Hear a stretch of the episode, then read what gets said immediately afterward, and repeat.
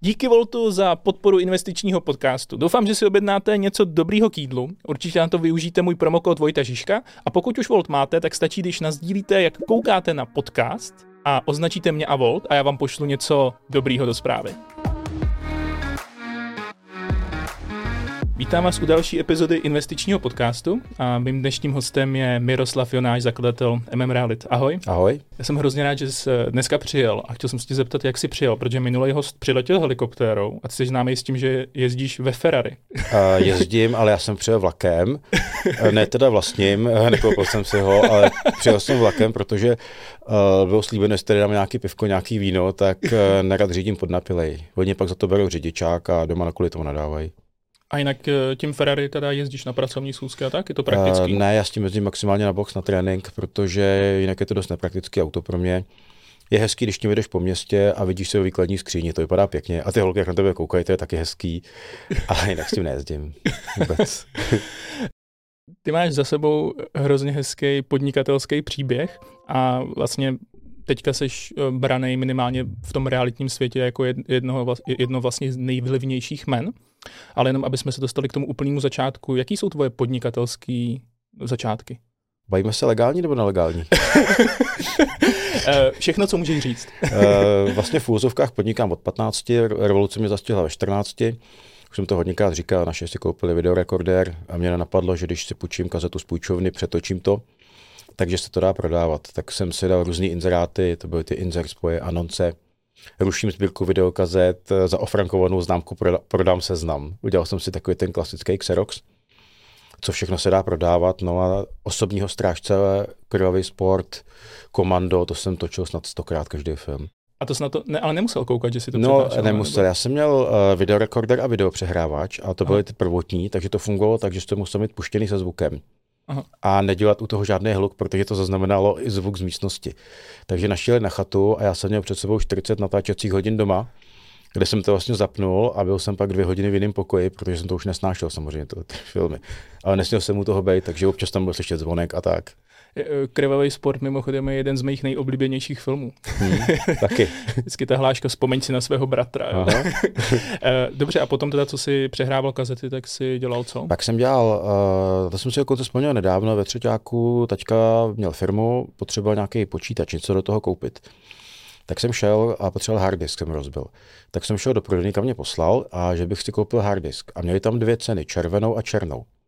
Já jsem říkal, jako proč jim to prodávat za to dražší, když ta červená je levnější. On říkal, to byste tady museli mít registraci jako podnikatel, že? Tak mě to se napadlo. A my máme s taťkou oba stejný jména. Oba Miroslav Jonáš, oba teda inženýr dneska. Aha. Tenkrát jsem to neřešil, tak jsem večer přišel domů, vzal jsem si i na tajňačku jeho živnosták, druhý den jsem se tam stavil a zase jsem si tam nechal udělat registraci, vzal jsem si ten ceník a udělal jsem si klasické inzeráty a rozeslal jsem to za poloviční cenu vlastně mezi nákupem a prodejem.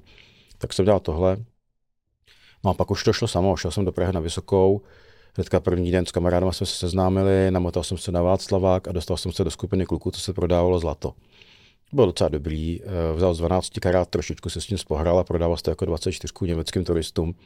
Ty to kupovali, všichni byli spokojení, měli suvenýr z Prahy, že jo. Takže jsme prodávali tyhle ty blbosti, když to tak řeknu.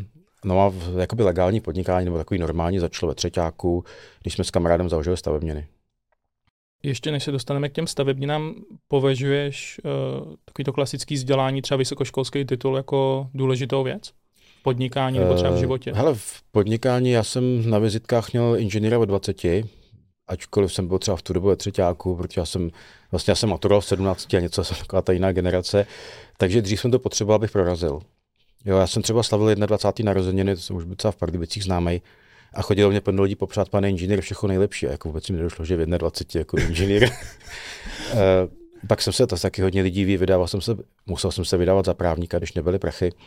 Eh, komunikoval se s klientama, tak já mám vizitky Judrionáš, to dodnes koluje po republice. Právo umím, ale právník nejsem. Takže u svých dětí budu chtít, ať to výšku mají. Ale hlavně proto, ať si oddálej, nebo respektive ať si oddálej nástup do práce, ať si prostě prodlouží život Jo, já beru, že mě škola dala tak 10%, všechno ostatní jsem se učil sám. A když se vrátíme k těm stavebninám, tak uh, ty si teda potom, co jsi byl na vysoké škole, tak si začal něco se stavebninama? Ve třetíku jsme se k tomu úplně náhodou dostali. přes eh, takovou multilevelovou společnost, která vlastně lákala lidi, zaplaťte vklad a budete mít levný stavebniny. Kolega se do toho nějak namotal, s kterým jsem se seznámil a můj teďka zrovna stavil nový barák. No, tak jsem říkal, tak to objednáme přes ně, že? tak mají to s Leselovou, teďka říkal, dobrá cena, tak to přivezli. A najednou se tam zastavil obchodák ty firmy, eh, těch cihel, to byl Laterm Chrudim, a říkal, odkud to máte? To je naše zboží, tak mě to zajímalo. Říkám, no my jsme to vzali přes tohle, ten multilevel, tady přes nějaké jejich stavebniny. A ten borec říká, no kdybyste to vzali přes země, tak já vám to dám o 20% levnějc. Což nás napadlo, říkám, ty krásu, s tím byste dalo obchodovat. Že? tak jsme se najednou domluvili a protože jsme v té firmě jezdili na různý semináře a podobně s nima, tak jsme vlastně začali prezentovat, že budeme mít MAM stavebniny, to byla naše první firma. A oni nás všude doporučovali a vlastně lákali na to lidi. Jmenovalo se to PSM, klasický multilevel. Tam přišel člověk, dal 24 tisíc vklad, oni si to pak rozdělili multilevel mezi sebe a ten člověk za to měl od nás materiál se slevou. Jo, to, že po pár letech už ta sleva byla stejná jako v ostatních stavebninách, to už bohužel tak bylo. A když ti lidi ten vklad dali, tak to brali od nás a my jsme třeba, já nevím, ve dva, kolem roku 2000 tenkrát měli obrat jakoby internetový stavebniny přes 100 milionů, jo, což byl, internet byl vlastně tenkrát vytáčecí, to ještě nebylo jako dneska. Jsme přes telefonní linku to vytáčeli, takže v republice byly troje, čtyři internetové stavebniny, my jsme byli první z nich skoro. A já jsem vlastně se o tobě dočetl, že ty jsi tenkrát ani neměl sklad, když jsi měl ty sklady? To jsme nikdy neměli. Já jsem dokonce ani nevěděl, co prodáváme kolikrát. My jsme prodávali hordisky, já jsem věděl, že to je super věc, kterou koupím za 42 a prodám za 48 a na paletě jich je 36 nebo kolik. To jsem věděl. Ale pořád jsem nevěděl, co ty hordisky jsou. A když jsme toho prodali několik kamionů, lidi jste objednávali, tak říkám kolegovi, hele, co to vlastně je? On říká, já to taky nevím, že jo? Tak jsme se vlastně koukli a začali jsme teď zjišťovat, že to jsou nějaké věci do stropu a jak se to používá. Jo, ale vždycky říkám obecně, levně koupíš, draze prodáš, klasická zásada a je úplně jedno, co prodáváš. A později zaplatíš faktury. Samozřejmě. A když to nestíneš, tak už to neplatíš vůbec. Dobře, co následovalo po těch um, stavebninách? Hele, tam jsem vlastně kolem těch 21, 22 plus minus vydělal ten první milion, kde jsem si myslel, že všem rozumím, jsem nejlepší na světě a samozřejmě porazím akciové trhy, protože mi to vždycky bavilo. Tak jsem se vrhl do akcí, pákové obchody, za pár dnů to bylo pryč. Jo, uh, klasicky jsem prodělal vlastně na těchto věcech, takže začali jsme se vrhat do těchto těch v úvodzovkách blbostí, jo, kde jsme prodělávali peníze a vydělali jsme na tom na stavebninách a pak jsme vlastně rozdělili něco jako spotřebitelský úvěry. My jsme půjčovali menší částky uh, hodně lidem, prostě z toho, co jsme vydělali a to taky docela fungovalo. No a pak pomalinku jsme se dostali k realitám. A ta tvoje první zkušenost s těma realitama, nebo jak to vlastně probíhalo? No, my jsme uh, vlastně právě s těma klukama, co jsme dělali ten původní multilevel, to PSM, tak to skončilo a tak se nějak řešilo, co budeme dělat. Tak oni přes nás dělali ty půjčky a pak přišli s myšlenkou založit realitku na principu multilevelu. No, my jsme to s Milanem Zavadilem společníkem ještě upgradeovali, že teda to bude další firma ze skupiny MAM, což bylo jako Mirek a Milan. A vymysleli jsme, že to bude velký multilevel, kde podstatný bude, že budeme vlastně spíš prodávat takové vzdělání, školení. Lidi zaplatí 6900, my je proškolíme, ty peníze si rozdělíme multilevelově do firmy a část z nich bude dělat reality, které jsme vůbec nerozuměli, ale bylo to sexy. Část bude prodávat vodkové spray, protože to jsme tenkrát vozili z Rakouska, nějak náhodně jsme se k tomu dostali. Po, počkej, cože budou prodávat? Vodkové spray. Kolega na to přišel. co to je? to byla taková blbost. Byl Rakousku lyžovat a tam byla prostě vodka, to si takhle stříkal do pusty, že to nemusel pít a byl z toho normálně opilý a mělo to různý příchutě. Tak jsme to z se prošťourali a dovezli jsme to do republiky, takže jsme prodávali tyhle ty věci. Část se bude řešit, eh, bude se věnovat půjčkám a pak jsme měli ještě kontakty na auta zabavený z leasingu, takže budeme dělat i tohle. Prostě takový jakoby multilevel, ale aby to bylo legální, tak to zastřeme tím, že budeme mít tyhle ty pilíře. No, vodka ve nám skončila za pár dnů, to nefungovalo, eh, tam to ostatní taky ne. A pak najednou se to rozjelo od ledna a my jsme dostali prvního klienta, který přišel, že si zarezervuje nějakou nemovitost, kterou jsme měli. A tím jsme vlastně do toho spadli, že jsme to překlopili do realitky všechno. Takže dalo by se říct, že ty jsi byl donucený uh, udělat tu realitku, že za tebou někdo přišel. Přesně tak.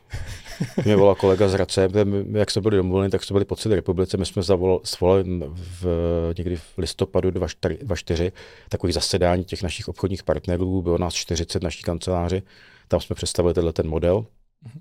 že otevřeme hnedka šest poboček v různých městech. To jsme měli vybraný peníze, zálohy na cihly a podobně, za ty prachy se to otevřelo. No a najednou Ondra Mašnín, dneska ředitel bydly, tak volá a říká, ty kráso, my jsme nabrali nějaký byt a přijel chlap a chce to koupit, co máme dělat, že? My jsme to nevěděli.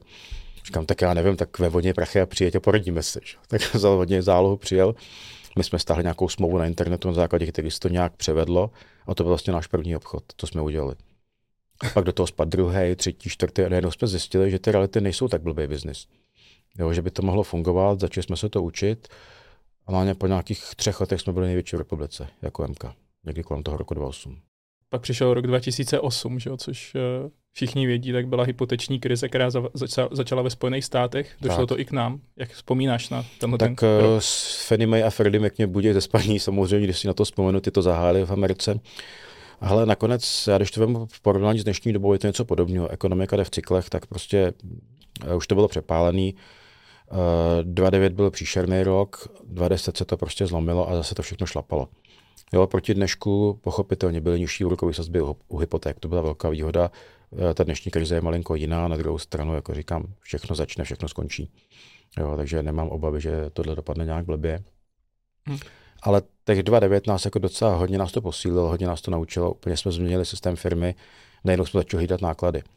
Jo, eh, do roku 2009 to prostě se valilo, valilo se to a to bylo, hele, uděláme tam reklamu za 200 tisíc, za 300, to je jedno, tak tady za 400, jo, tam za 500, teď je to jedno, že? Vždycky ty peníze budou. No a najednou nebyly, že? Byl rok 2009. My jsme dokonce někdy na začátku 2010 uvažovali, že to pošleme do konkurzu a skončíme.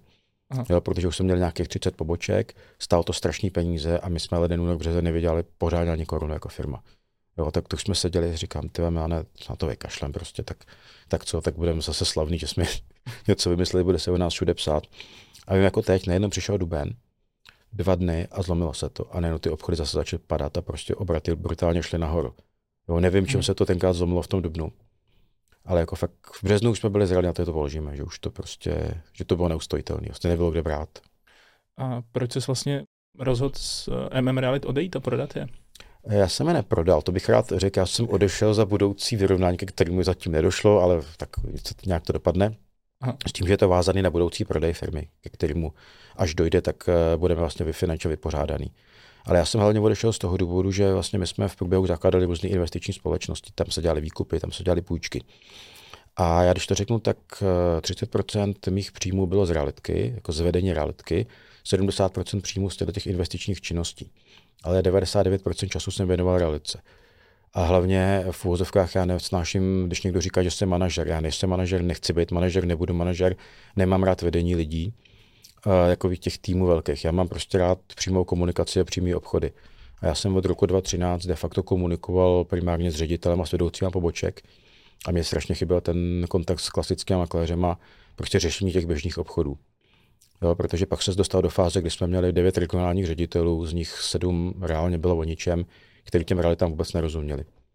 Jo, a to byli kluci, kteří měli nějaké informace od lidí z terénu, ty nám nějakým způsobem transformovali dál, ale vlastně ani nevěděli, o čem se mluví. Takže byla celodenní porada ředitelů, kde se řešilo, jak se inzeruje na S-realitách, podobně takový triviální věci, když to tak řeknu.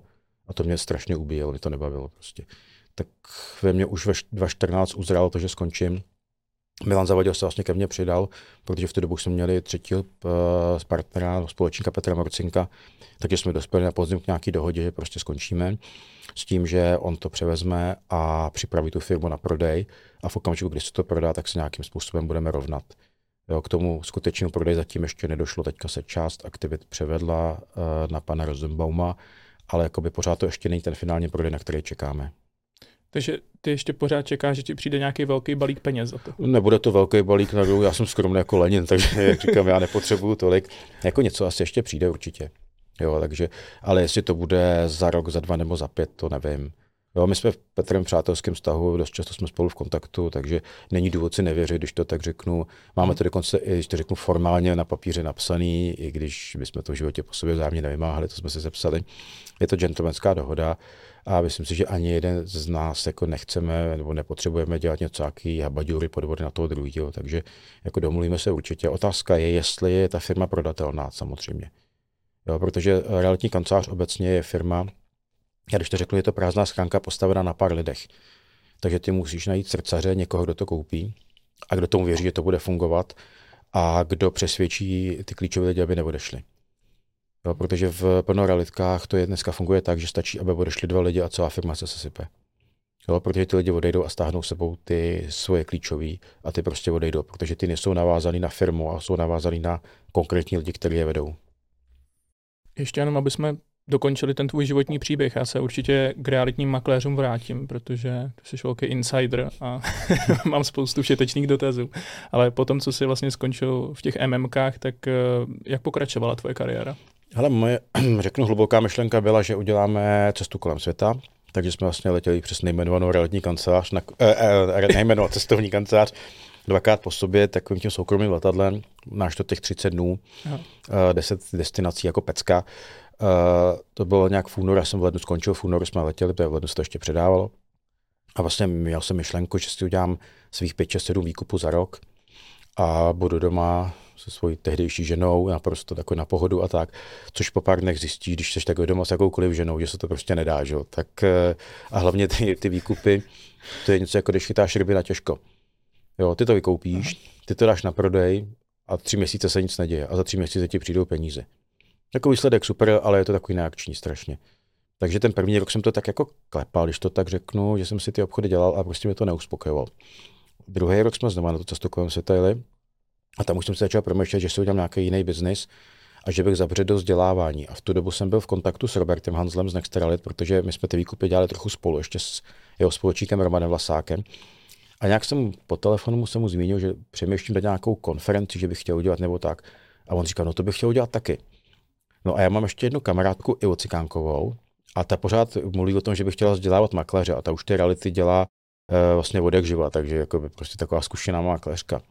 Tak jsem se teďka s Ivo potkal, že se jako pokecáme, neznal jsem mi. Seznámili jsme se, si, zavolali jsme si, že se jdeme v nějaký kavárně, jak říkám, jsem tak s ním nějaká ženská, pokecám 20 minut. Tak z 20 minut bylo asi 5 hodin, kdy jsme rozebrali co a jak a už tam jsme se usnesli, že založíme realitní vzdělávací institut, že budeme vzdělávat makléře a uděláme realitní konferenci. Když jsme spustili tu první, tak eh, protože já jsem byl samozřejmě z realitního trhu nějaký čas pryč, ale už jsem byl aktivní na sociálních sítích, všichni mě znali, Uh, znají Ivu, znají Roberta, tak ta první se vyprodala za dva dny, bylo tam 450 lidí, bylo to v ambasadoru, jako fakt se to povedlo. Tady na Václaváku, že? Mm-hmm. Já jsem tam byl. Jo, na ty první? Mm-hmm. No, jako bylo to, když to řeknu naprosto amatérsky z naší strany, nebo když bys viděl to zákulisí, jak jsme to připravovali kdy borec na insolvence mě tři dny před eh, konferencí přestal zvedat telefon a nepřijel. Takže jeho přednášku jsem vzal já. Jako ty insolvencím samozřejmě rozumím, ale eh, díky tomu jsem se zase musel přehodit jinou přednášku, abych tam nemluvil třikrát já, že? takže se to přehazovalo. Aha. Ale bylo to dobrý, jako jo. Eh, plno lidí se tam samozřejmě potkávalo, co jsme se znali a tam začal se tvořit další biznis. Vlastně to primární, co nás živí, je samozřejmě ten Českomoravský realitní fond, který jsme založili právě s tím Romanem a Robertem a to bylo v, ve chvíli, kdy my jsme spolu, když to řeknu tak, jak dělali výkupy přes různý investory, které já jsem měl, kluci dohazovali nemovitosti, něco se vykoupilo a pořád to bylo takový nesofistikovaný, bych to řekl. Tak jsme se kolem roku 2017 začali scházet, že bychom připravili realitní fond, dělal se na tom možná půl, tři čtvrtě roku, aby to fakt mělo kulturu. Máme softwary, máme všechno prostě podchycený, neunikne nám žádná dražba v České republice, když to tak řeknu, takže funguje to. No. Kolik těch dražeb je teďka třeba v České republice? Hele, tak eh, těch dražeb je samozřejmě strašně moc. Většina z nich jsou o ničem. To jsou ty jedny třetiny podílu na lesu, eh, jedna dvacetina na baráku a podobně. My sami, co se účastníme, tak je to kolem těch deseti denně zhruba. Hmm. Od pondělí do čtvrtka pátky jsou plonkový. A to už musíš jít nějakou cestou, kdy to máš automatizovaný, kdy máš nějaký systém, ne? My máme právě svůj vlastní naprogramovaný systém propojený ještě s několika dalšíma vyhledávačima, takže všechny dražby, které podle našich kritérií chceme, se nám tam nahrávají. Hmm. A my si pak jenom sedneme a řekneme ano, ne, ano, ne, jo, koupíme, nekoupíme.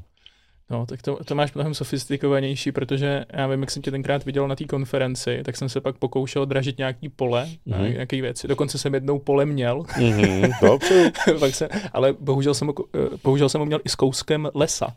Mm-hmm. A, a pořád jsem musel řešit něco s tím lesem. Furt mi někdo volal kvůli nějaký cestě a, a něco mm-hmm. v tom mhm. lese, že je potřeba řešit, tak jsem to prodal jako se ziskem, takže, mm-hmm. to, takže to bylo fajn. Ale tenkrát mě to inspirovalo hodně. No, no. Já jsem toho nakoupil taky hodně. A shodou okolností se mi to stalo asi před půl rokem v Lukavici, tam mám kamarády, to je u Chrudimi, tak jsem k ním jezdíme vždycky a já jsem vždycky tam machroval. Já tady mám tři hektary pole, někde, nevím, jako to nevíš, že jo. Pole si kupuju prostě tak, že tě zajímá katastrální území, pak ta BPE, to je bonitovaně pod ekologická jednotka, a pak nějaké věci, jestli na to budou dotace v tom LPSu a podobně, ale neřešíš, kde to je. No a před půl rokem mě chlap zavolal, proč nás vy tady máte les, já s váma sousedím, že jo? Říkám, to je nějaký omyl, to si mě pletete, že jo? Říkám, ne, ne, firma Kalípia. Říkám, no to jsem já. Říkám, no tak tady vlastníte nějaký les. tak jsem zjistil, že jsem omylem s těma třema hektarama koupil ještě půl, hektar, půl hektaru lesa, to jsem vůbec nevěděl a začím mě ty samé problémy, že? Aha. Je tady kůrovec, co s tím budete dělat, vlastně, že? Říkám, vlastně. to já nevím, tak tam bydlí, že? Teď já proti ním moc nemám. A chlap, že to vykácí, jestli může pokácet i ty moje a že by mě za to něco dal. Říkám, jo, tak něco nabídněte, mě tak jedno, že? tak se domluvíme. A tak to tam pokácel a nějaký drobný penízky za to dřevo dál ještě navíc. Co? Což jako je milý bonus, člověk zjistí, že má les najednou. No, no ale jsou s tím starosti jsou, a no. tím, že jsem investor jako do, do bytů nějakých menší, tak to, tam je to úplně no stres a najednou, když mi někdo říká, a tam může přijít vychřice a kůrovec a to, to, to říkal, tyjo, tak to ne, to, to nechci, hmm. na, to, na, to, na to nemám. No, spadne strom na houbaře a je to velký problém samozřejmě. Jako, že? A jo, vlastně, to, to se taky může stát. No to se stane, no. Pojďme se dostat k tomu realitnímu trhu. Já jsem se tě tady ptal na rok 2008, že jak se na to vzpomínal a tak. Eh, jak ty vnímáš tu aktuální situaci? Nějaký malý přirovnání tam padlo k tomu roku 08? Je to de facto podobný. Jo, teďka vlastně klasika to Ukrajinou, recesí v Americe, tím vším, co se děje energiema, tak se to samozřejmě zpomalilo, jenomže na rozdíl od toho 2829 centrální banky nepotřebují hrnout peníze do ekonomiky, ale potřebují to zpomalit, tím pádem zvedají úrokové sazby. A tím, že zvedají úrokové sazby, tak eh, ve standardní době v Čechách se prodává na hypotéku zhruba 45 nemovitostí. Mm. V dnešní době odhaduju 10 až 15% je hypotékou zbytek hotovostí. Kdo má hotovost, tak si samozřejmě tlačí prodávající na cenu dolů.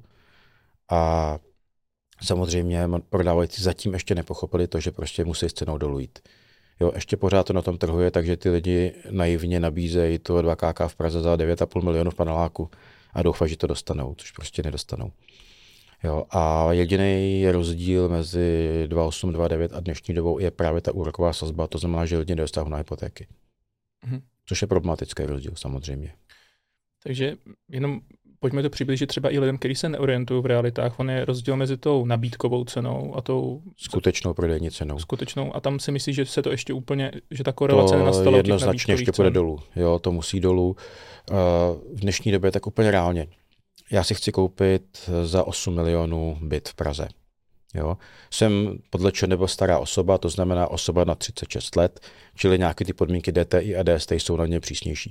První přísná podmínka, co na mě je, že musím mít 20% vlastních zdrojů. To znamená, že to nemovito za 8 milionů, tak já musím mít 1,6 milionů hotovosti, což má samozřejmě každý starší člověk, protože pracuje od mládí, tak peníze mají. Super splňují. Druhá, variant, druhá věc, musím si vzít dneska na to hypotéku. To znamená, na těch 6,4 eh, milionů si beru hypotéku. Pokud si dneska budu brát na 6,4 milionů hypotéku na 25 let, při průměrných úrokových sazbě, která je 6,5%, ta splátka bude 45 tisíc. Plus minus. Jenomže když si kupuju ten byt, tak jsem osoba na 36 let, tak já si můžu počít maximálně 45% svého čistého měsíčního příjmu. Čili já musím vydělávat v čistém minimálně 100 tisíc, abych si to mohl koupit. A, nebo, pojď, a nebo musím, musím si spoludlužníka nějaký. A nebo si musím vzít někoho dalšího. A to ještě nesmí být manželku na mateřský a dvě děti, které vyživuju, protože jinak se mi tam odečítá dost peněz. A teď si řekněme naprosto reálně. Máš jedna šest hotovosti, máš 100 tisíc čistý měsíčně. Koupíš si panelák za osmičku? Hmm. Co myslíš? jo? A to se snažím vysvětlit těm prodávajícím. Oni si prostě pořád myslí, že na tom Černém mostě nebo kde, že jim za to lidi ty peníze dají ale prostě ta klientela se změnila a takovýhle člověk, přece já se tam nekoupím, když mám takovýhle příjem, tak je pravděpodobné, že mám třeba hezký auto a já nebudu parkovat někde na parkovišti na Černáku, abych ráno k tomu autu šel a buď doufal, že tam aspoň bude, anebo že nebude rozmlácený. Jo, prostě chci nějaký komfort. Kdo už tyhle ty peníze má, tak tam prostě nepůjde.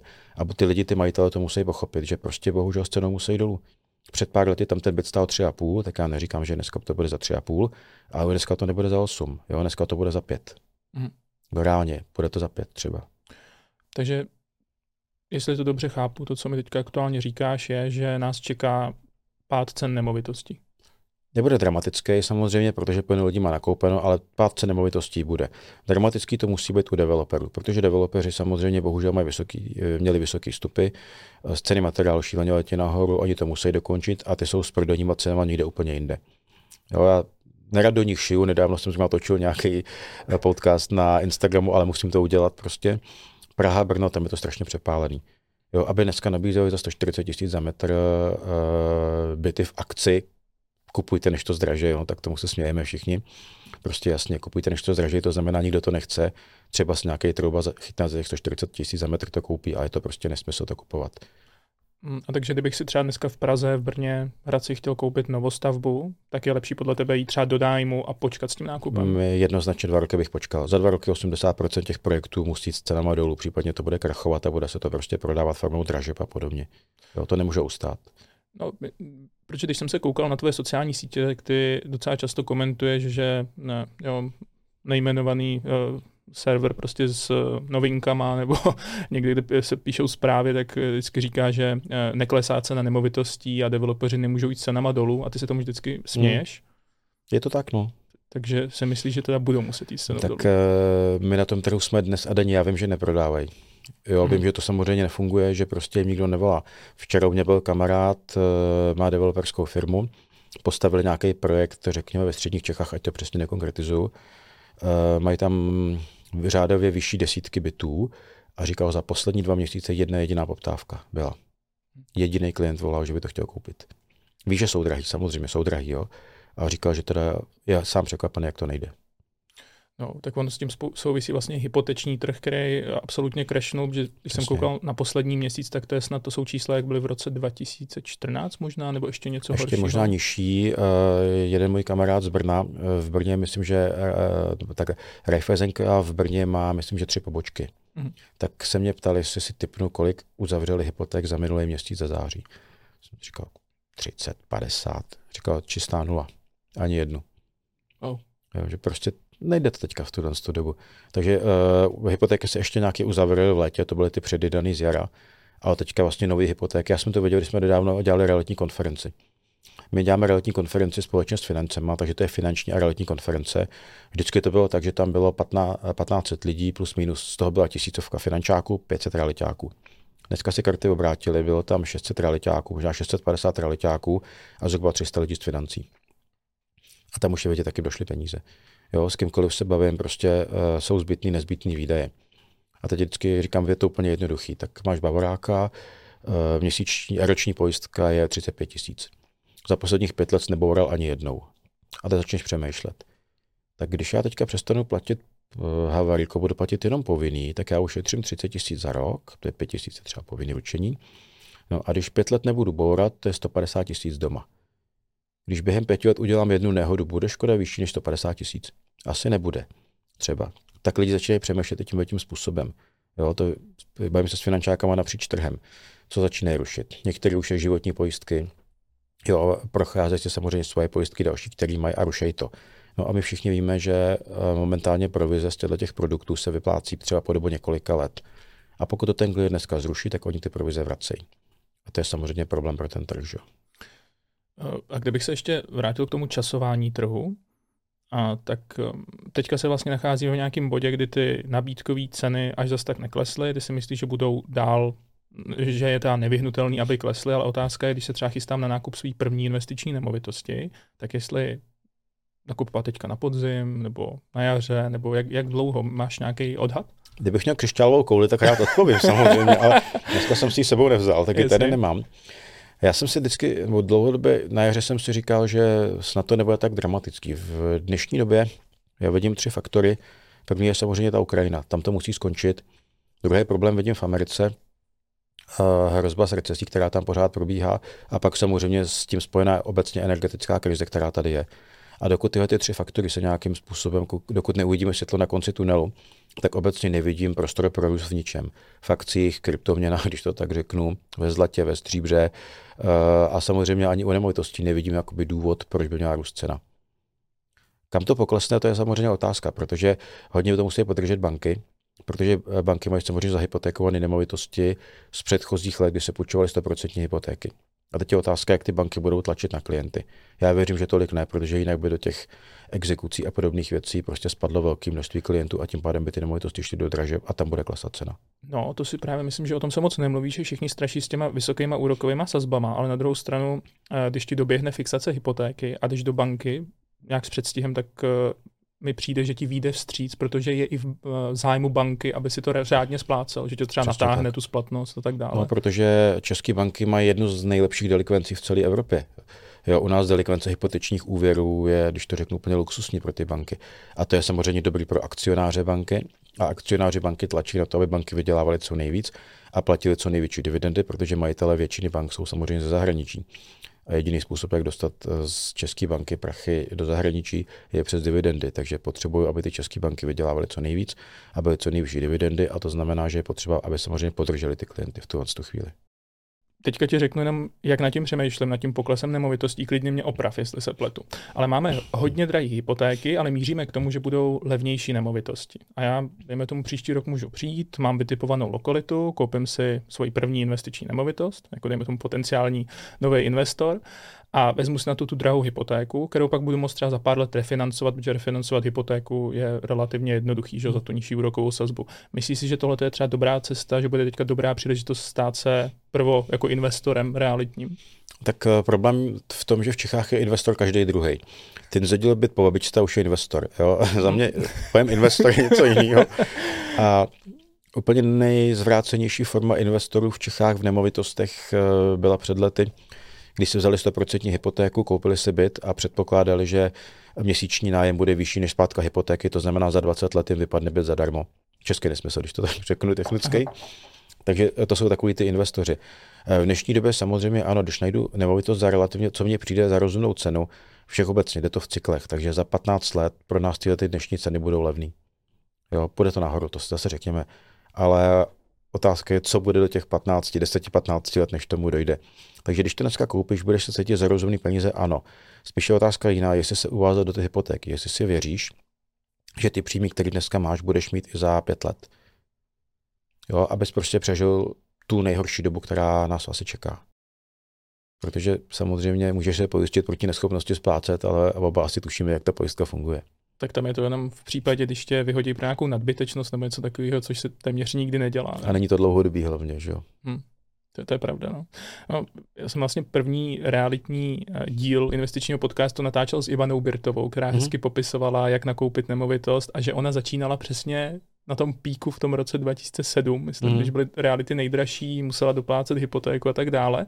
No a já mám prostě teďka pocit, že přichází dobrá příležitost na nákup realit. Určitě. Že přijde. Přichází, ale nevíme, kdy, kdy bude to. Je to jako v akcích. Nikdy nevystihneme dno, když chceme když to padá. A je to to samé tady taky, jakoby nes, nevystihneme dno, ale dneska je dobrá doba na to, já to beru u nás u výkupu, kdy už začínáme prostě tlačit prodávající k eh, velký slavě. Nabízí to za 3 miliony, já mu řeknu, podívejte se, realita je taková, taková, taková. My nabízíme 1,7. A vím, že on řekne, Ježíš Mara, tak aspoň 2,5 a domluvíme se na 2,2, jsme všichni spokojení. Mm-hmm. To je to prostě handrkování jako na trhu, mě to baví. Jo, tohle to mám hrozně rád na realitách, protože moje první investiční nemovitost přesně takhle probíhala. Prodával to pán, který měl hodně bytů po Hradci Králové a nechtělo se mu s tím moc už jako nějak to řešit. Kdyby hmm. se trošičku nějak eh, zrekonstruoval nebo něco, tak ta cena byla mnohem vyšší. A já jsem mu tenkrát ukecal a bylo to skvělý nákup a doteďka z toho mám radost. No. Hmm. Jo, takhle to funguje v realitách.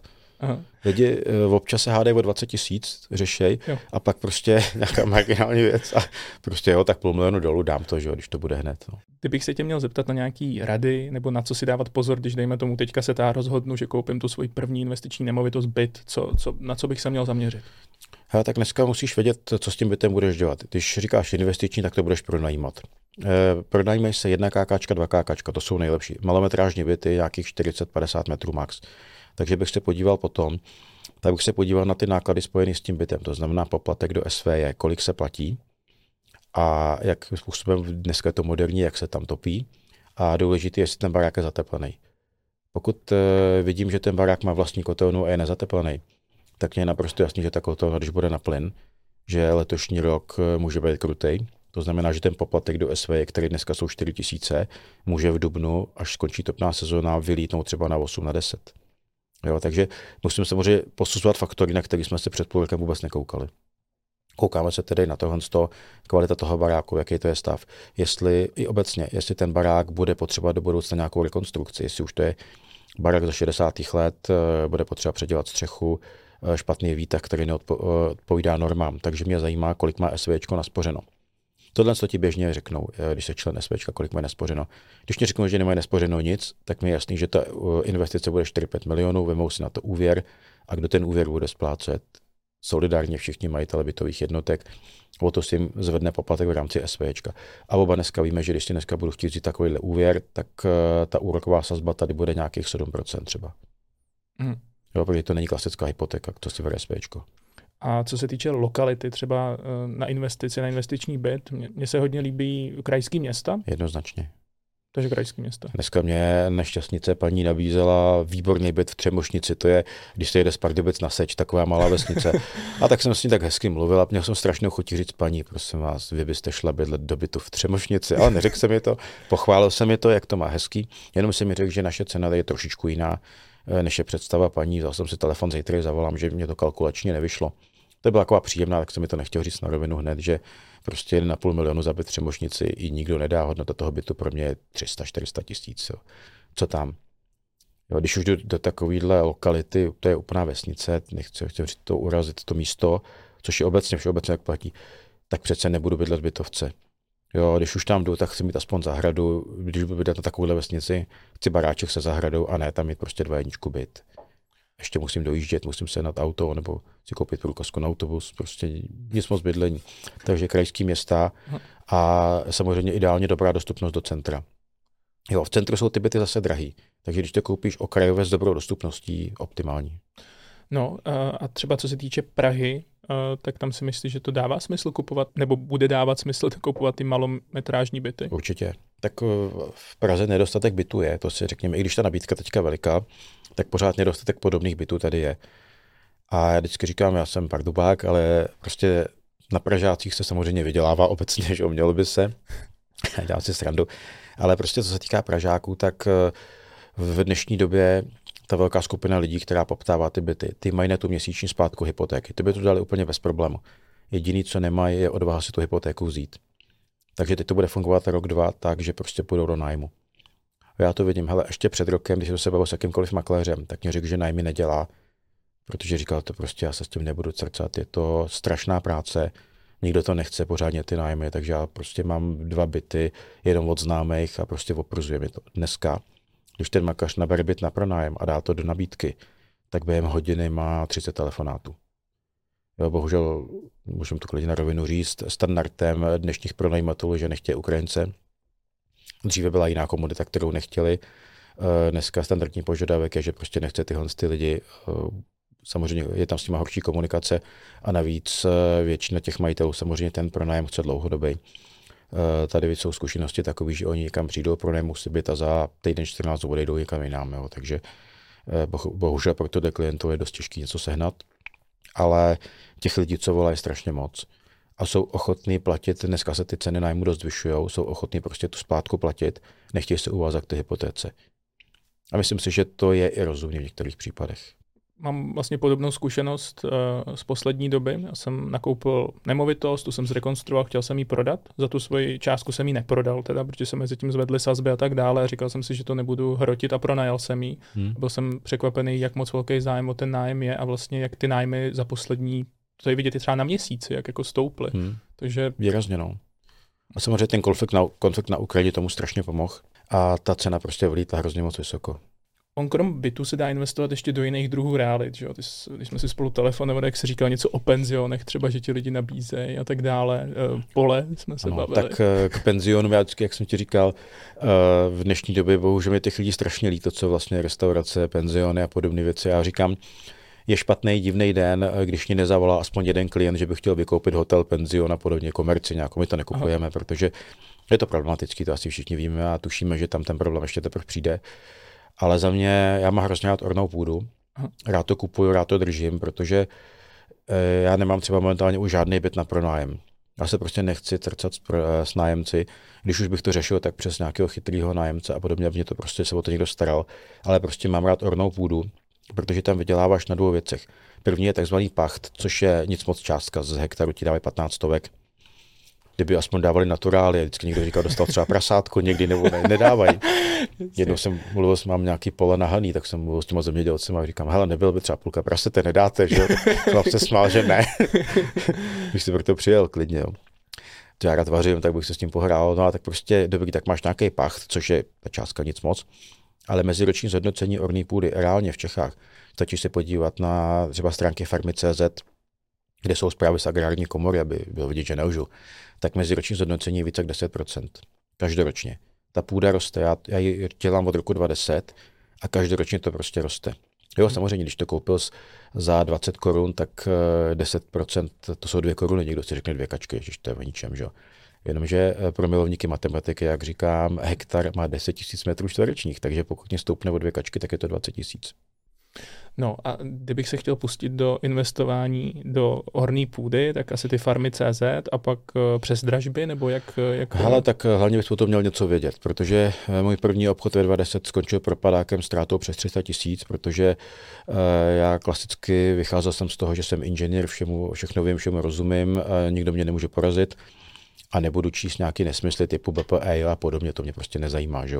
Tak jsem koupil v dražbě na Světavsku větší množství orlí půdy a zjistil jsem, že kdybych si trouba přečet eh, FLV, to BPE a rozklíčoval si to a konečně jsem se naučil, co to znamená, tak bych věděl, že jsem místo orní půdy koupil de facto sjezdovku. Eh, mělo to takový sklon, že traktor s pulhem by se tam neotočil, ale převrátil, takže jsem to pak prodal nějakému místnímu zemědělci, sice označeno orná půda, ale byl to spíš trvalý travní porost, bych to nazval. Prostě louka, na který se nedá hospodařit. Jo, takže určitě základem je mít znalosti, protože ty nevíš, co kupuješ, ty sem nejezdíš koukat. Jo, ty si koukáš na technický údaje na katastru a právě to BPE je nějaký kód a ten ti řekne, jestli to je černozem, hnědozem, jakou to má sklonitost, uh, jaký to má zrnitost. Znamená, já dneska umím koupit ještě za 12 korun metr čtvereční bez problému na Šluknovsku třeba a v podobných lokalitách. Bohužel to jsou některé lokality, kde jsou tak velké kameny, že když tam budeš pěstovat kukuřici, tak ji musíš dát půl metru od sebe, aby tě vůbec rostla. Jo. Takže není to nic moc jinými slovy, nedá se tam nic pěstovat. A to je všechno v tom BPE, jo? To je všechno na tom katastru v tom BPE, jo. Pak máš další systém, to je takzvaný dotační systém, kde já si dneska na jakýkoliv pole najdu, kde na to bere dotaci. Jo, a to se víš, s kým budeš jednat. Eh, díky tomu zjistíš, který zemědělci fungují v okolí, jestli to má někdo s někým ve směně, bere na to dotaci, ale hospodaří tam někdo jiný. To všechno si umíš v těch systémech, abys pak vlastně věděl, do čeho jdeš. Jo, protože ty si třeba můžeš koupit nějaký pole, může to být z jedné strany, z druhé strany ohraničený lesem, Nemá to nikdo v tomhle systému LPIS a to pole je de facto v tu chvíli bezcený. Jo, protože ty to prostě, jak se říká, nikomu nemůžeš nadělit v té lokalitě, aby si to vzal do toho dotačního systému. Hm. No a na to samozřejmě přijdeš časem. Pak můžeš koupit super nabídka, trvalý travní porost eh, v nejvyšším ochranném pásmu v AKOčku. Super věc, koupíš to, že jo? A e, neznáš vyhlášku ministerstva zemědělství, která říká, že pokud to vlastníš, tak to musíš dvakrát za rok sekat ale nesmíš to sekat mechanicky, musí to sekat ručně. Takže s kosou vyrazíš. Takže vyrazíš s kosou, povoláš celou rodinu a jdete sekat. Nebo si koupíš nejlevnější sekačku, což je ovečka, na kterou dostaneš ještě takzvanou masnou dotaci. Aha. Ale zase je otázka, jestli je tam můžeš pustit. A to je časem, to se prostě člověk neustále denně se učí vlastně tyhle ty věci, když to dělám už tolik let. A tohle to se ti všechno asi stalo, o čem mluvíš? Hodně věcí se mě stalo, no. A třeba konkrétně tohle, to, to jsem málem koupil nějaký trvalý travní porost někde v nějaké lokalitě. A já jsem tam dával nabídku, že to koupím a dozvěděl se to místní zemědělec a znal mě z Instagramu. Jo, a to, a to byla strašná klika. On mě zavolal a říkal, víte, já bych to jinému neřekl, ale já mám rád ty vaše videa, jak se tam děláte ze všeho srandu, tak já vám to na rovinu řeknu. Jestli tohle to koupíte, tak já to oznámím na státní zemědělskou inspekci a vy to budete, každý, vaše celá rodina se budete jezdit a dvakrát ročně to budete sekat a já se na vás budu koukat. Říkám, krásu, to jsem vůbec nevěděl, toho, tak jsem chlapovi poděkoval. Pokecali jsme, a on říkal, že to chce koupit on a já, že se mu zbytečně zvednou cenu, mm-hmm. jo, že už tím majitelem jedná dlouho, takže jsem od toho odstoupil, od to pak si koupil pro sebe. Sympatický chlap, hrozně jsem mu za to vděčný, protože ušetřil mě hodně peněz, no. za jeden telefon. No, ty, ty, ty sousedi, to může být někdy velký problém. Tě třeba na vesnicích to řeší občanský zákonník, jsou tam různé perličky. Jo, a já vždycky se dělám srandu, když školím něco v rámci občana, když chceš třeba škodit lidem, tak eh, když jdu po vesnici, tak eh, zákon říká, že strom výšky 3 metrů musí být minimálně 3 metry od eh, takzvaného sousedního plotu. To znamená, pokud já mám plot se sousedem a mám strom 3 metrový, tak nesmí být blíž než 3 metry k plotu. Přímo ustanovení občanského zákonníku. Já jsem ze Starého hradiště a když po vesnici jdu, nikdo to nesplňuje. Včetně mě, ani já to nesplnil. Tak vždycky dělám na školní si strandu. Pokud chcete škodit sousedům, podejte podnět na stavební úřad, respektive nejprve vyzvěte k odstranění toho stromu, pak podáte podnět na stavební úřad a stavební úřad jim nařídí, aby v době, která z přírodního hlediska je vlastně nejpříhodnější pro to, tak aby ten strom pokáceli. jo, a to je samozřejmě jako v úvozovkách vtipný, ale kdyby prostě někdo chtěl, tak může zahltit stavební úřady, potažmo žalobami správní soudy, obrovským množstvím papírování, obrovským množstvím žalob, jenom kvůli podobným věcem. Hmm. To mi připomíná jednoho kamaráda ze Švýcarska, který tam měl právě byt a před tím bytem měli nějaký cash a on odjel na měsíc někam, on trošku přerost a už hnedka tam měl z úřadu lidi, kteří mu chtěli za to dát pokutu. No. Hmm. Tam je to až takhle drsný, že člověk o to musí hodně dbát. No a ty v tom občanském zákonníku, vím, že jsi někdy zmiňoval, že to je tvoje Bible, že, že ho znáš na spaměť. Četl jsem ho asi 15krát možná. Myslíš, že to je ta tvoje konkurenční výhoda, že znáš tak detailně zákony a to, jak to funguje? Asi jo. Uh, určitě já vždycky říkám, co se týká vysoké školy, tak se mi nějakým způsobem proles, ale hlavně hodně díky fotografické paměti. Já si přečtu a pamatuju si to. Jo, což je taková velká výhoda, lidi to mají rádi na školních, že občas se s ním bavím, když někdo začíná se do mě pouštět, tak prostě střelíš ten paragraf, který se to týká a i ty právníci neho spozorně, že protože je to paradoxní. Já jsem se za právníka vydával, právník nejsem, a když třeba školím exekuce, občanský zákonník, insolvence, tak mě tam právníci standardně chodí a učí se to ode mě. Jo, to je obrovský paradox. tak člověk se asi nějak posunul, takže nějak to vím, asi nějak to o mě vědí, že to umím. Chodí z exekutorských úřadů, eh, třeba nějaký vykonavatel jsem měl na, zkouš, eh, na zkouškách, na školeních a podobně. Jo. Na školení exekuce, když mě přijde zaměstnanec exekutorského úřadu, tak to si říkáš, ty krásno zajímavý. Mě trošku připomíná ten uh, seriál Kravaťáci nebo Suits. Uh, tam je taky jeden ten představitel, který uh, nafejkuje nějak zkoušky a stane se právníkem bez toho, aniž by měl zkoušky. Hele, já vždycky říkám, jako podstatně je to umět. A důležité je samozřejmě pro hodně lidí mít ten titul na vizitce. Já titul nepoužívám třeba. No. Já ho nemám ho třeba na firmách někde napsaný, jako v rejstříku a podobně, tam ho nepoužívám a vlastně mám ho jenom na vizitce, když to tak řeknu. No. Jak třeba vnímáš služby typu je třeba Investown, že jo, za kterým stojí z části jako velká banka spořitelná, ty si přes ně můžeš koupit eh, podíl vlastně na úvěru, nebo hmm. úvěr, který je krytej nemovitostí, je tam nějaký 80% LTV, dává ti třeba nějaká taková forma investování peněz smysl? Ale já si myslím, že pokud nemáš nějaké jiné možnosti, ke kterým se třeba dostávám já díky svému biznesu, tak to nemusí být úplně špatný. Aha. Ale samozřejmě musíš mít prověřený, že to skutečně funguje. Jo, v dnešní době velký problém, co vidím, jsou samozřejmě klasicky firmní dluhopisy, co se nabízejí. Mm. Jo, každý tím trouba, který má založený SROčko, dneska nabízí dluhopisy a lidi do toho jdou. My jsme dneska byli na centrálu u nás, tak jsme se bavili právě s klukama, co máme na výkupním oddělení, řešili jsme nějaké věci a my jezdíme na firmní chalupu do uh, velký, Horní Malý Úpy. A tam kus od nás je takový, oni tvrdí hotel, no, to je spíš taková horská bouda, a v rámci toho udělali kampaň na prodej dluhopisů, že seženou 17 milionů nebo 18 milionů a dneska kluci na to koukali, že už mají přes 80% peněz vybraných. Jo, okay. Že to prostě nabízejí, to je skvělá investice, super věc. Jo, tak když znáš tu lokalitu, víš, o co se jedná, tak jsem se tomu trošičku zasmal. A to zhodnocení, které tam nabízeli kolem 18%, mám takový pocit. A tak 18%. Prostě je to šílenýho, jakoby, jo. To je, jako, Okay. Víme všichni, jak to asi může dopadnout, takováhle věc. Co? Tak jako 18% to, to asi hmm. ne, nemá úplně cenu komentovat. No. Ale na rovinu nevím, jestli to je 18% za rok, jestli to není za tu dlouhodobou, jestli tam dáš třeba peníze na 2-3 roky. Přiznám si, nestudoval jsem to úplně jako detailně. Spíš mě jenom hmm. zaujalo, kdo všechno dneska vydává dluhopisy nebo něco podobného. Ještě bych se tě rád zeptal, mám takový podnikatelský záměr, ale to zůstane jenom u toho, že o tom přemýšlím, ale mám tu možnost. Co koupit louku, protože louky jsou celkem levný a dát tam mobilní domek a udělat z toho takovou tu věc jako Amazing Places, víš, jak mm-hmm. se mhm. dělají ty na, na samotě takový to bydlení. Myslíš si, že to je dobrý?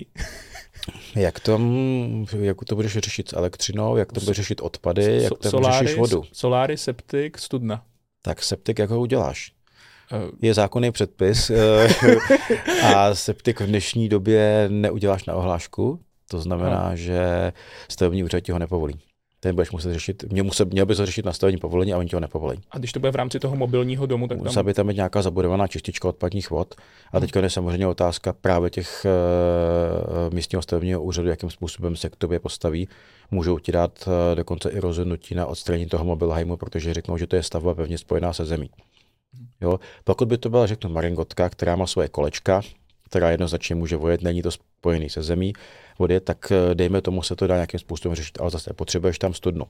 Abys dneska udělal studnu, tak na to potřebuješ povolení stavebního úřadu, povolení k odběru povrchových vod a tak dále a tak dále. proč tam to studnu chceš udělat, jo? A oni, tohle se řeší v rámci stavebního řízení, takže jako není to úplná legrace. Já mi tadyhle tu myšlenku už pár lidí mělo, že by to udělalo.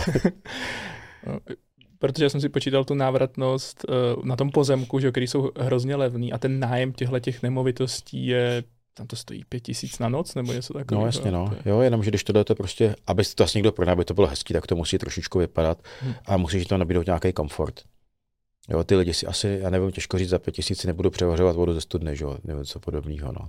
No, to je pravda, no. Stejně bych to, to by tam musela být jedině nějaká pitná voda z přímo z té studny, to zase nevíš, jestli tam bude. Mm, přesně tak. A i když tam bude, tak uh, musíš tomu už to povolení mít studnu na černo dneska nepostavíš. Nebo respektive jako správný Čechy uděláš na černo, ale neměl bys, jo. Čechům ještě patří uh, chalupy a chaty, které mm-hmm. byly obrovským hitem během covidu. Jak to vypadá teďka s těmi Hele, my jsme na tom vydělali hrozně peněz. Až jsem se kolikrát styděl, když to kupovali mý kamarádi. Mm-hmm. Chata na sečí, já ji hned ty kupuju, to je pecka, na tom vydělám, prostě to je 50 tisíc měsíčně příjem. Já jsem si tenkrát v duchu vždycky říkal, mám to říct, ale tak nechám, nebudu to říkat. Jako na tom třeba u nás na Seči, to je taková rekreační oblast, tam fakt vyděláš 50 tisíc měsíčně na tom, že tu chatu prodýváš, minimálně. Ovšem bohužel musím dodat to B, a to pouze v červenci a v srpnu. Možná ten týden přes Silvestra, to už, ale to jsi velký hrdina, abys tam jel. No a jinak je to plonkový, že? No a plno lidi samozřejmě zaslechli ty věci. Jo, on má čtyři chalupy a prostě že na Floridě vydělává na tom prachy to byl takový boom, který se říkal. Jo, takže část lidí v covidu to koupilo pro sebe, měli kam jezdit. To chválím, to je dobrý.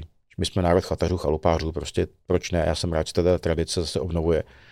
Ale ty nešťastníci, kteří to koupili na komerci, nejlíp ještě na úvěr, tak tam je to samozřejmě problém. Jo, to, pokud to nemáš v dobrém místě, což se někde je špindl, nějaký lipno, něco podobného, kde se to celoročně užívá, je to celoročně zajímavé, tak ty chaty ti vydělávají při dobrý voli pět měsíců v roce. A teďka je otázka, jak to bude s cenou že, těch rekreačních nemovitostí. To víme, jde to dolů. Je to takzvaná zbytná nemovitost, takže když dneska koupí, kde někdo koupí chatu chalupu, tak tě jako prodávající extrémně tlačí s cenou dolů. I my to děláme v rámci výkupu. Když mě klient nabídne hezkou chalupu za nějakou cenu, tak moje první nabídka je tak v dnešní době na třetině ceny. Vysvětluji mu, že tyhle nemovitosti se dneska neprodávají za tyhle peníze. No a vím, že se dohledneme někde tak kolem ty půlky, plus minus. A když se nedohodneme, mi to jedno za ním, bohužel pro ně. Dneska jsou stovky dalších. Nám dneska chodí z těch našich různých chatbotů, eh, z různých kampaní, tak nám chodí stovky nemovitostí denně na výkup. Já tvrdím, že dneska se prodávají podle mě dvě třetiny republiky. No, že se toho prostě lidi chtějí zbavit nemovitostí. A bohužel plno těch nemovitostí je samozřejmě neprodejných, to, to vidíme. Že? Jsem jednu dobu v iPhoneu, jak je tam takový ten screen time, kde to ukazuje, kde strávíš nejvíc času, jak jsem měl S-Reality jako, mm-hmm. jako nejoblíbenější ča- uh, stránku a pamatuju si, jak bylo hrozně málo nabídek v tu dobu, mm. jak to mhm. všichni sledovali a teďka to fakt přibývá i na těch S-Realitách, to vlastně ukazuje uh, počet nabídek a jen tak dneska jsem tam šel našel jsem tam celkem zajímavou nemovitost a říkal jsem si, tak to by mohlo být třeba jako dobrá investice. A teďka dejme tomu fakt jako scénář, kdy nad tím přemýšlím, že když se kouknu na ty S-reality, je to teda mhm. Hradec Králové, že jo, který, který jako pardubičák určitě dobře ano, znáš. Tohle tu to má hezkou. to, za, že, začali jsme záchodem. Ano. no, je to, samozřejmě asi se to odvíjí mm-hmm. od té mhm. lokality, a, ale mně se, tam, mně se tam hrozně líbí, že to je cihla, a že to, že to je 32 metrů čtverečných, jedna plus jednička, 2 miliony 650, což dřív třeba stálo kolem 3 milionů. Kolem 3 to stálo, no. no. takže teoreticky si myslím, že když bys je teďka stlačil, tak ke 2,4 by se mohl určitě stlačit, kdybys do toho dneska Aha. šel. Šel bych určitě ní, to takovýhle ceny. Tím, že už mám nějakou hypotéku, tak bych si musel vzít 400 eh, tisíc vlastní zdroje a 2 miliony bych se musel počít. Jo, teďka na dvou... uh, ty jsi eh, osoba do 630 let, tak kdyby se vzal 2 miliony 400, No 20% bys musel, no vlastně. No, no. Půlbe, jo. no a teď bych si vzal dvoumilionovou hypotéku, pronajmu to a je to. Je to hmm. fakt takhle jednoduchý s, s nemovitostma. Když to hypotékou projdeš, tak to samozřejmě jednoduchý je. uh, otázka je projít hypotékou samozřejmě, projít těma kritériema. Aha. No a to je ještě věc, která mě u toho napadla, že to je vlastně byt v přízemí a nevím, jestli to je dobře. No není. Takhle, jde otázka, jestli okna jsou do ulice nebo ne. Pokud máš přízemní byt s oknama do ulice, že tam chodí v noci opilci a ťukají ti na okno, tak to těžko pronajmeš. Hmm. Jo, to moc lidi samozřejmě nechtějí. Pokud by to bylo přízemní okna do dvora, je to zajímavější samozřejmě. Hmm. A jinak druhý, třetí patro ideální. Já si myslím, že tohle to právě je, že to má okna do, toho, do tohohle. Tak bacha jenom, aby to nebyl ten suterénní byt. Já si myslím, že je právě, že to je tohle. Přímo, jo, hmm. exkluzivně mít suterénní jednotku. Tak teď je otázka, tyhle ty suterénní byty, uh, oni dost často nesplňují určitý normy, třeba světlost. A hmm. pokud nesplníš tyhle ty normy, tak se to nemůže kolodovat jako bytová jednotka. Ateliér to je Tak je to ateliér nebo jiný nebytový prostor. A to má takovou drobnou nevýhodu, že ti na to nedá hypotéku. Pokud hmm. bys nesehnal souhlas stavebního úřadu s užíváním k bydlení, což by ti teoreticky mohli dát, ale otázka, jak se na to bude koukat banka. Každopádně určitě ti nedají nějaké extra dobré podmínky. Jako věc, na kterou se tě na kterou se těším, že se tě zeptám, jsou právě ty realitní makléři. Já jsem nedávno na, na Twitteru uh, napsal tuhle tu věc. Realitní makléři ochotně nabízejí termíny mm. prohlídek, proaktivně volají na zmeškané hovory, jsou milí a vstřícní. Že by nám trh s nemovitostmi, uh, že by se trh s nemovitostmi začal obracet? Může to být jedna z těch známek? Teoreticky by to samozřejmě mohlo, protože u hodně makléřů bylo známý to, že když jsem třikrát zavolal, oni se ti neozvali zpátky, což třeba ani mě, který ho mají v telefonu, tak ti nezavolali no, zpátky, no, no. je, což je paradoxní. Eh, dneska samozřejmě to už eh, probíhá trošičku jinak. Já s jakýmkoliv makléřem se dneska bavím, tak mě většinou řeknou, hele, ty o mě zavoní, zazvoní telefon třikrát za den, z toho dvakrát volá manželka, co mám koupit. Jo. Takže uh, těch klientů volá samozřejmě míň a ty makléři se začínají těch klientů vážit, což je dobrý. Jo, váží si těch kupujících, který prostě, já říkám, dneska se změnila situace, je to přesně jak to bylo ve 20, dneska pracujte hlavně s kupujícím. Jo, e, ve standardní zlatý do éře, co bylo do nedávna, tak to fungovalo tak. Musím sehnat prodávajícího, abych měl co prodávat, protože nějaký trouba to koupí vždycky. Jo, tohle se bohužel říkal. Takže je mi jedno, na kupujících nezáleží, hlavně abych měl co prodávat, tím mám jistý svoje peníze. Dneska se situace obrátila a tohle pochopili mak- ty šikovní makléři, kteří, když to řeknu, udělali kariéru po roce 20 a to byli ty, kteří pochopili, že musí pracovat s kupujícím. Dneska já, když budu realitní makléř, tak se ženu na prodej cokoliv. Dneska těch zakázek budu mít strašně moc. Ale podstatně je pracovat s kupujícím. To já už půl roku všem lidem vysvětluju, makléřům, naučte se pracovat s kupujícím. Když vám se žene, když máte kupujícího a víte, že má peníze, tak mu to nemovitost sežeňte u sebe, u kamaráda, klidně u konkurence, u čerta, u ďábla, je to úplně jedno, ale nesmíte toho člověka pustit, protože dneska uh, ten, kdo nese peníze na trh, ten vás bude živit, ne ten, kdo má tu nemovitost. Ta karta se úplně Úplně se obrátila. Uh-huh. Uh, jaká si myslíš, že je kvalita realitních makléřů v Čechách? Tak protože jsem držitel certifikace, uh, to znamená, děláme certifikační zkoušky, tak uh, musím říct, že za poslední dva roky se to zlepšuje. Jo, samozřejmě, já říkám pořád, jsou tam, jsou tam nějaké problémy, ale obecně ve velkých sítích je vidět, že už tomu vzdělání se začínají věnovat, takže ty makléři z větších firm jsou dobře školení, dobře fungují a pak jsou samozřejmě i některý individuální makléři, kteří jsou prostě špičkoví. A bohužel je tam nějakých těch 30% eh, takový ten průtokový ohřívač, který prostě přijdou na trh, něco tady způsobí, zase odejdou do jiné branže a ty to samozřejmě kazají, no. bohužel. To by mě zajímalo i teda u diváků, jestli máte nějakou zkušenost eh, s realitním makléřem, makléřkou, tak po, eh, po případě jakou, klidně napište do komentářů. A... Jenom pozitivní komentáře. Makaři to budou číst. Já bych se hrozně rád chtěl jako pobavit u těch příběhů, protože hmm. já sám jsem zažil různé věci a byl jsem překvapený, že jsem někdy fakt musel jako reálně prosit o to, abych třeba vůbec mohl přijít na tu prohlídku a uh, mám i kamaráda, který kupoval nemovitost, takže on není úplně průbojný a byl na desítkách prohlídek a pak už teda to začalo tím, že už těm makléřům dával peníze za to, aby ho, jo, aby prostě se, aby to mohl koupit. Hmm, tak prostě uplatil makléře regulárně. To byla jiná doba, no. A co jsou věci, na které bych si měl dávat pozor, třeba nějaký podvody? Uh, může to přijít i ze strany makléře? No, kolikrát ani ne ze strany makléře, ale je to spíš ze strany třeba prodávajících. Teďka v Praze už se to zase rozdělo. Klasika, falešní doklady. Na základě falešných dokladů se ověří kupní smlouvy a oni ti prodávají nemovitost. Vyrobí si občanku majitele, od kterého si ten byt pronajmou, takže ti tam vezmu na prohlídku, ty si to prohlídneš, řekneš, jo, to je super, to chci. A hmm. ta občanka je samozřejmě vyrobená, mají osobu, která je přibližně v jeho věku toho majitele, toho skutečného majitele, který si to pronajali, a tenhle ten byt ti vlastně prodávají. Stalo se to, vím o dvou případech teďka v Praze, kdy na základě falešných dokladů k čemu takovému došlo. Bohužel jsme u jednoho s, i, bohužel jsem teda u jednoho i byl trošičku blíž, takže znám i podrobnosti. Takže ten majitel nevěděl, že prodal svoji nemovitost? Ne, nevěděl, že prodal svoji nemovitost. Majitel ji pronajal, Okay. A to, tyhle ty podvody se tady dělaly, už jsem takový zažil před deseti lety. Jo, to jsou prostě lidi, kteří si najdou ideálně vybavený byt, který nějaký majitel pronajímá, pronajmou si hodně, a mají samozřejmě člověka, který je přibližně ve věku toho majitele, protože dneska si samozřejmě zjistíš, kolik to majitel je. Já dneska si zjistím rodní číslo kohokoliv, kdo, prodá, kdo má nemovitost. Takže si prostě najdou nějakého, mají 40 letého v úzovkách bílého koně, takže si ho dají majitele, který jsou plus minus kolem 40 a vyrobí si samozřejmě jeho občanku, což dneska bohužel není problém uh, si to něco takového nechat udělat. A na základě těchto těch dokladů potom oni tu nemovitost nabídnou k prodeji, někdo se chytne, vyberou od něj nějakou zálohu, nějaký peníze a zdrhnou. A v lepším případě to dotáhnou do konce. Převede se to samozřejmě a pak ten majitel na to přijde. Že? A má tři roky na to, aby žalobu na určení vlastnického práva se bránil. Mhm. Ty jo, to, to je mazec. Jo, pod, podvody v realitách se dějou a děli se od jak živa. E, pak zase jsou různí realitní makléři, kteří mají, no, v uvozovkách tváří se jako realitní makléři, že pronajímají byt. Dneska víme, že je velký frc o ty byty, jak se říká, tak to jsou lidi, kteří si nějaký byt pronajmou. Tvrdí, že, je, že ho mají na starosti jako makléř, že ho pronajmají. Domluví prohlídky na jeden, dva dny a od 30 lidí vyberou zálohu na to, že to pronajmou zrovna jim. A ty sám víš, že když dneska budeš chtít něco pronajímat, kolik se ti ozve lidí. Jo, dneska, když teďka si dám v Praze inzerát na pronájem, tak se mě ozve 50 lidí. Tak si vím, že já těch 50 lidí vemu, domluvím si, pronajmu si nějaký byt v úzovkách, že jo. Samozřejmě na falešní doklady zaplatím tomu klientovi nějakou kauci dopředu, ideálně tři, aby byl v klidu.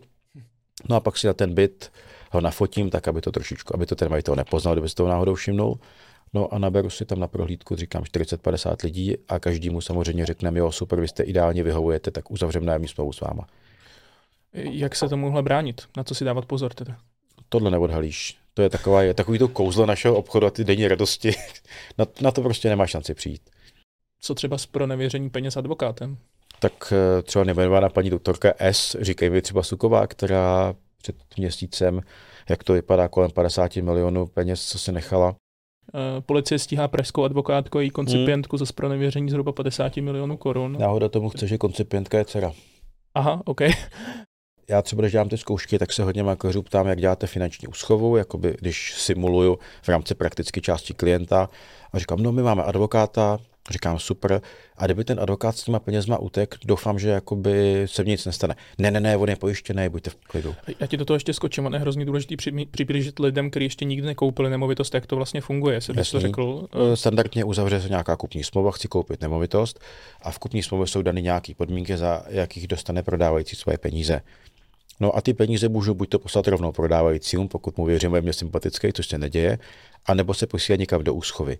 A ta úschova je buď u advokáta, u notáře v bance, nebo může být u realitní kanceláře, pokud se takhle dohodneme. Většinou se využívá advokátní úschova. Pošlu peníze k advokátovi a až advokátovi doložím z vlastnictví o tom, že došlo ke změně vlastnického práva, anebo i předávací protokol, že byla předaná nemovitost, tak on uvolní peníze prodávajícímu. No a právě makléři mi říkají, my máme si advokáta, ten je pojištěný. Kdyby s těma penězma zdrhnul, pojišťovna to zaplatí. Tak já vždycky za tohle mám strašnou chuť dát facku, jo, protože to, když někdo řekne klientovi, tak to je brutální lež a to je vědět, že ten člověk o tom nic neví. Protože na světě neexistuje pojišťovna, která by tě pojistila proti úmyslnému trestnímu činu. Jinými slovy, když tady Suková s tím zdrhla, respektive když ty prachy ukradla, údajně za to koupili nějaké akcie, eh, ty paní doktorce je 68, to znamená, ta je v trestní sazbě podvodu, oni to mají 5 až 10, u těch advokátů eh, většinou za tyhle spronevěry tam se jde nahoru, takže dostane něco mezi 8 a 10 a většinou po dvou třetinách nepouštějí, nechají to odsedět celý, takže až to skončí ten trest, taky bude k 80, co už skoro otázka, jestli vůbec se vyleze živá. Ale jestli ty akcie někam ulily, tak ty dceři, myslím, že je kolem 1,50, to znamená, že ta 60 bude venku. A jestli to, třeba si koupili Apple, dneska vyhlašuje výsledky, že jo, jestli koupili Microsoft něco rozumného, prostě co no, i za těch 80 let, až vyleze, eh, bude stále funkční, možná se to ještě z několika násobí, tak vyjde, eh, půjde někam a bude vysmátá, pokud ty akcie mají dobře skovaný na ničem. Ale klienti nedostanou vůbec nic.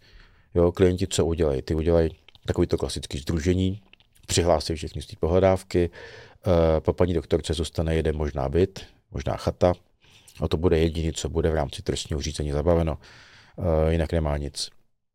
Takže oni pak samozřejmě, až bude odsouzená pravomocně v rámci trestního řízení, tak proti ní můžou jako to združení udělat občanskoprávní žalobu a žalovat vymáhání škody, bla, bla, bla, bla, bla. Když to tak řeknu, nedostanou prostě nic, bohužel.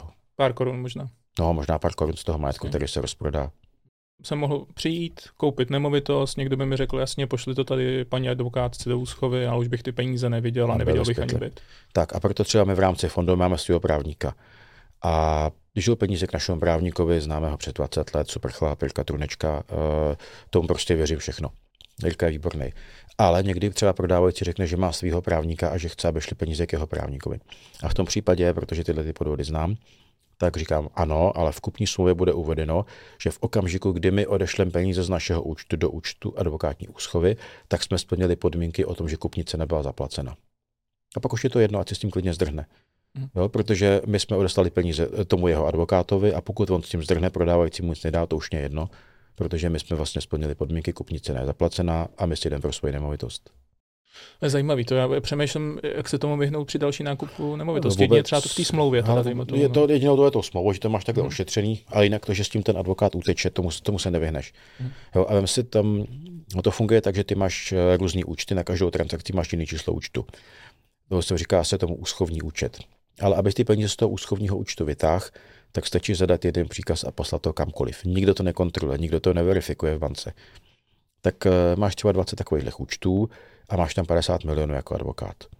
A on si řekne, ty 50 milionů tady vlastně mám furt. Tak já si z toho vemu 5 milionů a koupím za to pozemek. Za 5 koupí pozemek a obratem ho prodá za 6. Ale ono to funguje. Hmm. Tak já koupím za 10 činžák nebo nějaký dům, prodám ho za 15 a ono to dopadne ty kráso, super, tak já koupím za 35 něco, nebo to nedopadne, že jo. Najednou prostě koupí blbost, úplně ideálně hodí to na burzu a koupí na páku nějaký akcie nebo zašortuje něco na páku, že jo. To musí fungovat, že to viděl jsem Vlka z Wall Street a vím, že to funguje, tak to udělám tak. No a najednou jsou ty prachy pryč, jo. Hm. No a pak je to problém. Takže pak se vytlouká klín klínem a to může trvat i několik let, jo, kdy oni vlastně jedou a pak už to musí jet čím dál větším objemu musí těch prachů do úschovy brát čím dál víc, aby stihl vyplácet ty předchozí průšvihy. Jo, a už se valí vlna. A hmm. většinou to dojde, jednou to dojede. No. OK. Uh, vím, že jsi zmiňoval, že jsme spolu telefonovali z Berbank, že tam byl taky vlastně průšvih lidí, kteří ji využili. Taková drobnost, kdo dal peníze do Sberbank, tak samozřejmě problém, že jo. A řeší se samozřejmě, co se vrátí, tak uh, pokud banka krachuje, tak já, když tam mám svý peníze, tak mám nárok zpátky dostat ekvivalent 100 000 euro což pro lidi, kteří tam měli 8-9 milionů za úschovu, v rámci úschovy za svoji nemovitost, tak je to úplně jako nezachrání. Mm. Otázka je teďka v rámci likvidace, teď se to řeší, vypadá to, že Sberbank asi převezme Česká spořitelna, ale jsem si jistý, že ty lidi určitě nedostanou zpátky všechno. Jo. Kdyby dostali zpátky půlku, tak si myslím, že to je velký úspěch. A co se týče třeba fair kreditu? tak to jsou sympatiáci veliký, jsme se o tom bavili spolu a jako bych to přivolal, jestli zkoukal na novinky, tak den potom jedna z jejich hlavních firm už na sebe hodila návrh na insolvenci. A za mě problém Fair Credit je druhý největší poskytovatel spotřebitelských úvěrů u nás do posud. A já si osobně myslím, že oni se to špatně nastavili, protože já jsem tyhle ty půjčky dělal taky. A ty, když jedeš nějaký takovýhle biznis, tak musíš počítat s nějakým riskem. A u spotřebitelských úvěrů já za sebe počítám 15% peněz se tě nikdy nevrátí. Jo, a ty to musíš samozřejmě nějakým způsobem si upravit tak, že ta úroková sazba je vysoká a musíš počítat s tím, že kromě toho, že to nevrátí, tak ty prachy nechceš úplně pustit, takže to ještě žaluješ. Další výdaje za právníky a tak dále. To znamená, musíš opravdu to napočítat dobře. No a oni vlastně v době, kdy byly průměrné sazby hypoték nějakých 1,5-1,6%, tak začali vydávat dluhopisy, kde nabízeli 7-8% roční zhodnocení, hmm. plus minus. Tak kdo by to nekoupil, že? Plno lidí se zahypotékovalo svůj dům a koupili si tyhle ty, tyhle ty dluhopisy, protože to je výhodné. Já se za 1,6 půjčím od banky a 8% mě tady slíbili, že Znám je z televize, že super. Co znám z televize, to musí být v pořádku. No a v září jsem se dostal k dopisu teďka, který vlastně rozeslali, nebudeme jmenovat ty lidi, kteří zatím stojí, kde klientům nabídli eh, dvě varianty. Řekli, že mají problém, že prostě nejsou schopni ten úrok splatit, to dávat nebudou, takže budou vyplácet pouze jistinu a že teda nabízejí, že budou platit 0,83% z jistiny měsíčně. Pokud jste dokoupili jejich dluhopis za 1 milion, tak ti budou platit 8300 korun měsíčně. Neříkám, že to je málo, je to dost peněz, ale zamrzí to samozřejmě. Hmm.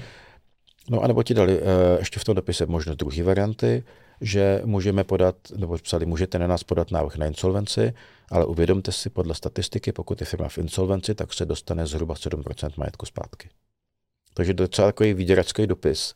Já jsem ho viděl na LinkedInu od jednoho velice šikovného člověka, který tam sleduju, nebudu ho jmenovat teda. A chvilku potom už to bylo i v médiích, teda už to proběhlo, takže je to dána kauza. A v tuhle tu chvíli si myslím, že to je konečná jakoby pro ně. To už se nedá ustát, ale průšvih jsou ty dvě miliardy, které tam jsou. Od střadatelů běžných i od nějakých investičních společností.